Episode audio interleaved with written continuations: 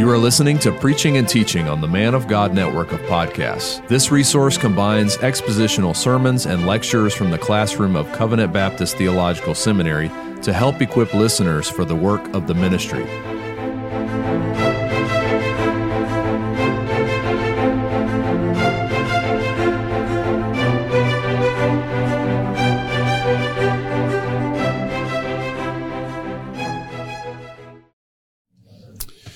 All right. Well, in, in preaching, all of your theological studies come together. So in one sense, this is like the point and focus, or at least the sub-point, sub-focus of everything that a man of God ought to do in preparation for the ministry. So we need to learn hermeneutics. We need to learn exegesis. We need to learn the languages the best we can. We need to learn history. We need to learn theological categories and how they relate together systematically, how the Bible reveals to us, you know, not just a, a, a individual collection of certain truths, but it reveals to us a body of truth that hinges together in ways that are uh, wonderful, glorious, consistent because they come from the same God.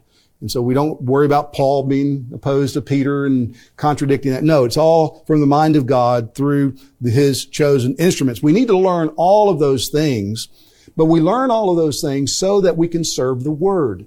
And the way that God has chosen for the Word to be served, primarily, not exclusively, but primarily, is through preaching. And preaching should have pride of place in a pastor's life. It should have pride of place in a church. And you've seen it. We're living through it again where uh, there's all kinds of temptations and all kinds of encouragements to set aside preaching. So we, we have um, movie evaluations in times of worship now. You know, we have skits and uh, drama and liturgical dance. I mean, from confessing reformed evangelicals. You know, you, you can find all of those things today from people who call themselves confessing reformed Christians. And what's happening is preaching just gets kind of denigrated. And so the idea of authority in preaching has been lost in our anti-authority age because, you know, we, who am I to tell you uh, what you should think or what you should believe or how you should understand this passage? I, you know, I, have had it happen in years past. I had uh, one particular church member who was, the guy was converted. It was glorious so to see him converted, growing in grace, knowledge of Christ, and he got tangled up with some uh, unhelpful teaching.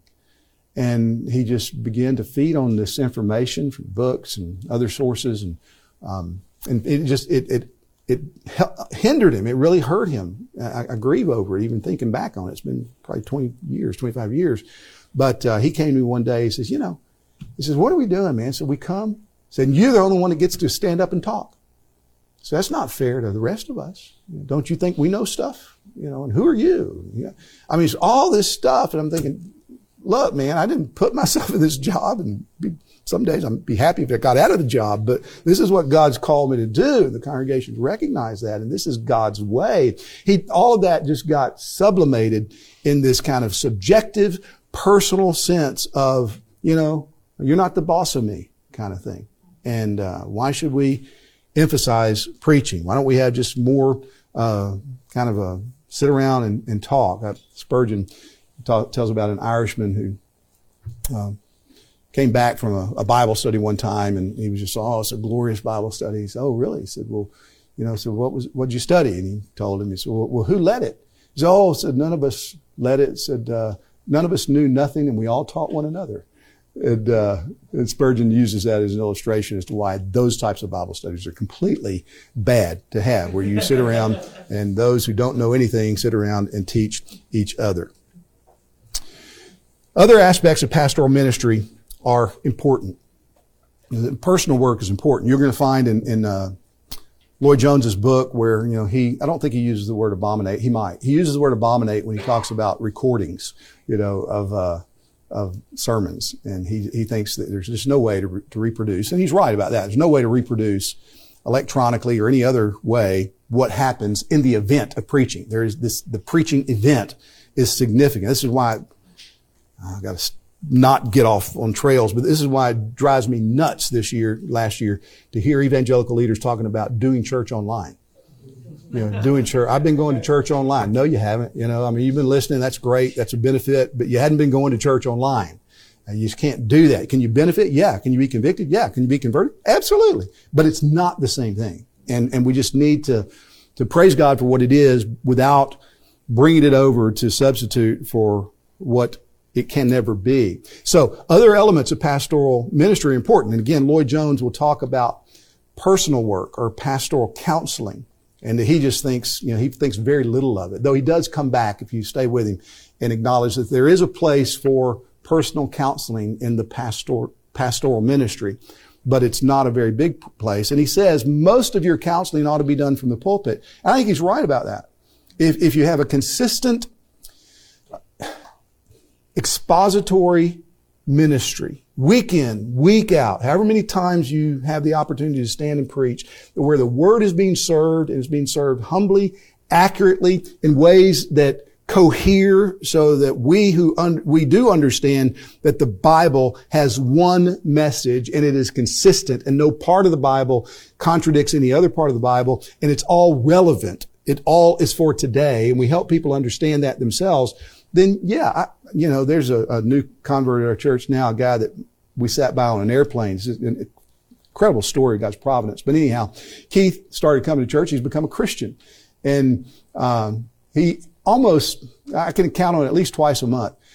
Well, he'll, he'll come up and he said, you know, he said, man, I, I had like five questions I was going to call you about this week. I really wanted to sit down and talk to you. He said, you know, you answered them all in the sermon. Said every one of them got answered. So how do you do that? How do you do that? You know? And I said, well, it's a secret. I can't tell you, you know.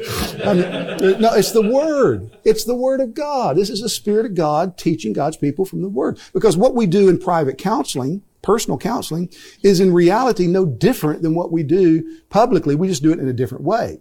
And quite honestly, I've done this uh, in some of my counseling, in talking to people and kind of sorting out where they are. I've gone and gotten sermon notes, and I just sat down, kind of went back through my sermon. I mean, I didn't stand behind a pulpit with them or anything, but I just took my notes and said, you know, here's what I would want to say to you today and help you think through things like that. So if you're, if we maintain pride of place of preaching in the life of the church, in the life of the pastor.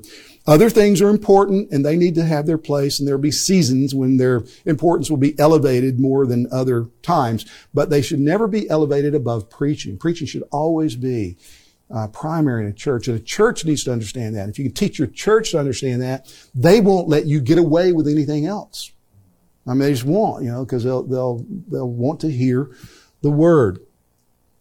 This aspect then of pastoral ministry is of prime importance. All of our biblical, historical, theological studies inform preaching, but everything ultimately culminates in the work of the man of God proclaiming the word of God. The, the praxis, the apex of pastoral ministry is preaching. So, why or what have others said about this work of preaching? Let's just consider a few comments and then we'll stop for our first break. John Stott, in the book, you'll see it on page 15, says, preaching is indispensable to Christianity. Without preaching, a necessary part of its authenticity has been lost.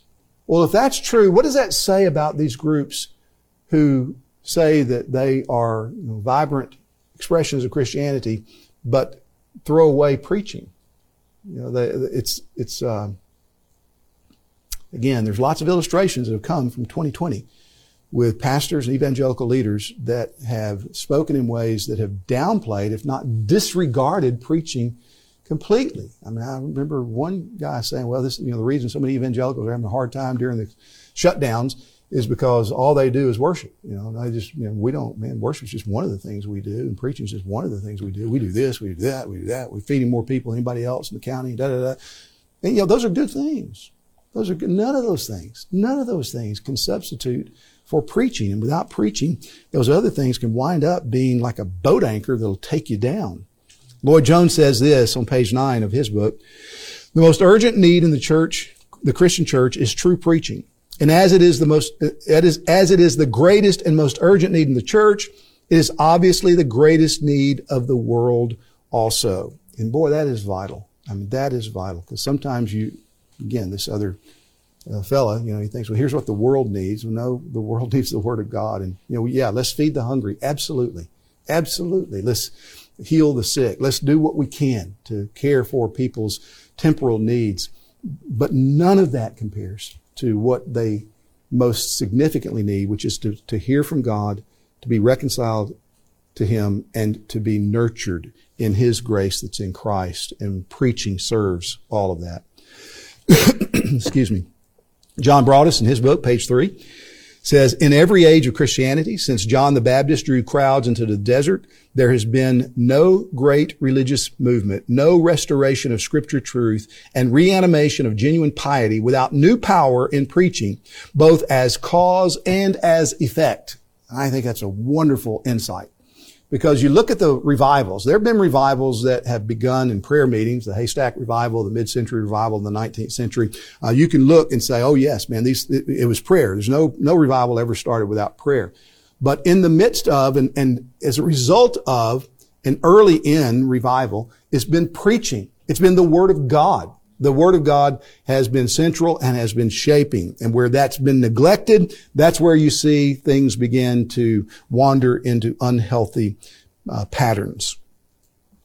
Uh, let me let me read you this quote by Gardner Spring. He was a minister, Presbyterian minister in New York City in the bulk of the 19th century or the middle part of the 19th century. Um, wrote a book called The Power of the pulpit that first came out in 1848. He says, what would New England have been without her pulpit? There's no part of Christendom that has not acknowledged these incidental influences of the pulpit in forming its habits and character, in elevating and purifying its institution. Think about this. You know, we're, we're watching society, and our culture crumble around us. And here is a Presbyterian minister in the heart of New York City in the middle of the 19th century says there is no part of the world, Christendom, he calls it, that has not acknowledged these in, incidental influences of the pulpit and forming its habits and character, elevating, purifying its institutions, stimulating, extending its literature, and modifying its usages and laws, and in giving more or less of peculiarity to the measures and policy of its government. You know, we're going to talk about this tomorrow night. But, you know, is preaching just polishing the brass on the Titanic as it's sinking? Brothers, sadly, I, it breaks my heart to say this, but there are evangelical leaders today who are almost saying that, almost signaling that. And their understanding is completely opposite of what I want to try to convey in our time together in this course. Preaching necessarily gives a direction to the current of human thought. Men of talent in every department of human life feel its influence. It has been felt everywhere in the councils of warriors in the field and of the statesmen in the Senate House. Kings on their thrones have listened to its voice and the populace has been moved by it. Men of all religious persuasions and of no religious persuasion, believers and infidels feel its influence. All orders and combinations are to a greater or less extent subjected to its power. Doesn't that just seem like a different world where we are today? It's a commentary. It's a commentary on how far we've fallen away from confidence in the Word of God being set forth in the way God has prescribed.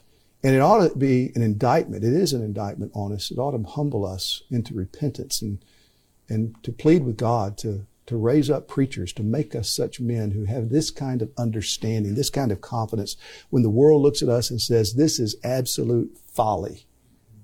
You're fools. And we just say, yeah, fools for Christ.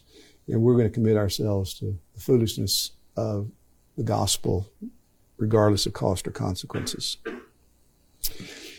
Spring goes on. In past ages of the world, few moral causes did more in molding the habits of human thought than the various forms of scholastic philosophy. But its powerful influence waned and eventually was eclipsed by the Christian pulpit.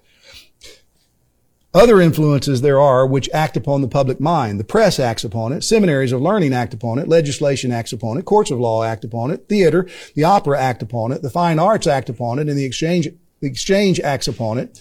And all with prodigious power. Some of these are the immediate and direct antagonists of the pulpit. And its business is to oppose and neutralize them. I mean, do, do, do pastors think like this today? I, I don't believe we do as much as we should.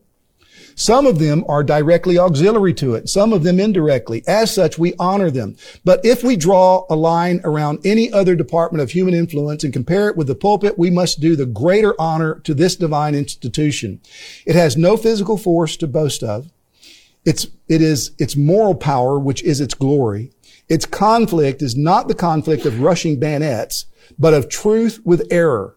Nor or are its victories those where men are trodden down and trampled on, but where they are lifted up? It has power above the field of battle and above the forum, above the Senate House. Yes, it has power above them all. Compare them, inspect them, and then say which has the most important influence upon the national character. Inspect them impartially, and whose sway is the widest, and which occupies the largest space. Who has accomplished most for this land, its warriors and statesmen, or the ministers of the gospel? Who most for England? Edmund Burke and William Pitt, or George Whitefield and Robert Hall? Who for Scotland most? Robert Bruce and William Wallace or John Knox and Thomas Chalmers? Well, may God give us this kind of vision and confidence in preaching because if we get this, then man, we'll do hard work. We'll, we'll stay in the chair. We will not get up until we have seen more clearly what God has called us to do when He calls us to preach. All right, let's take a break.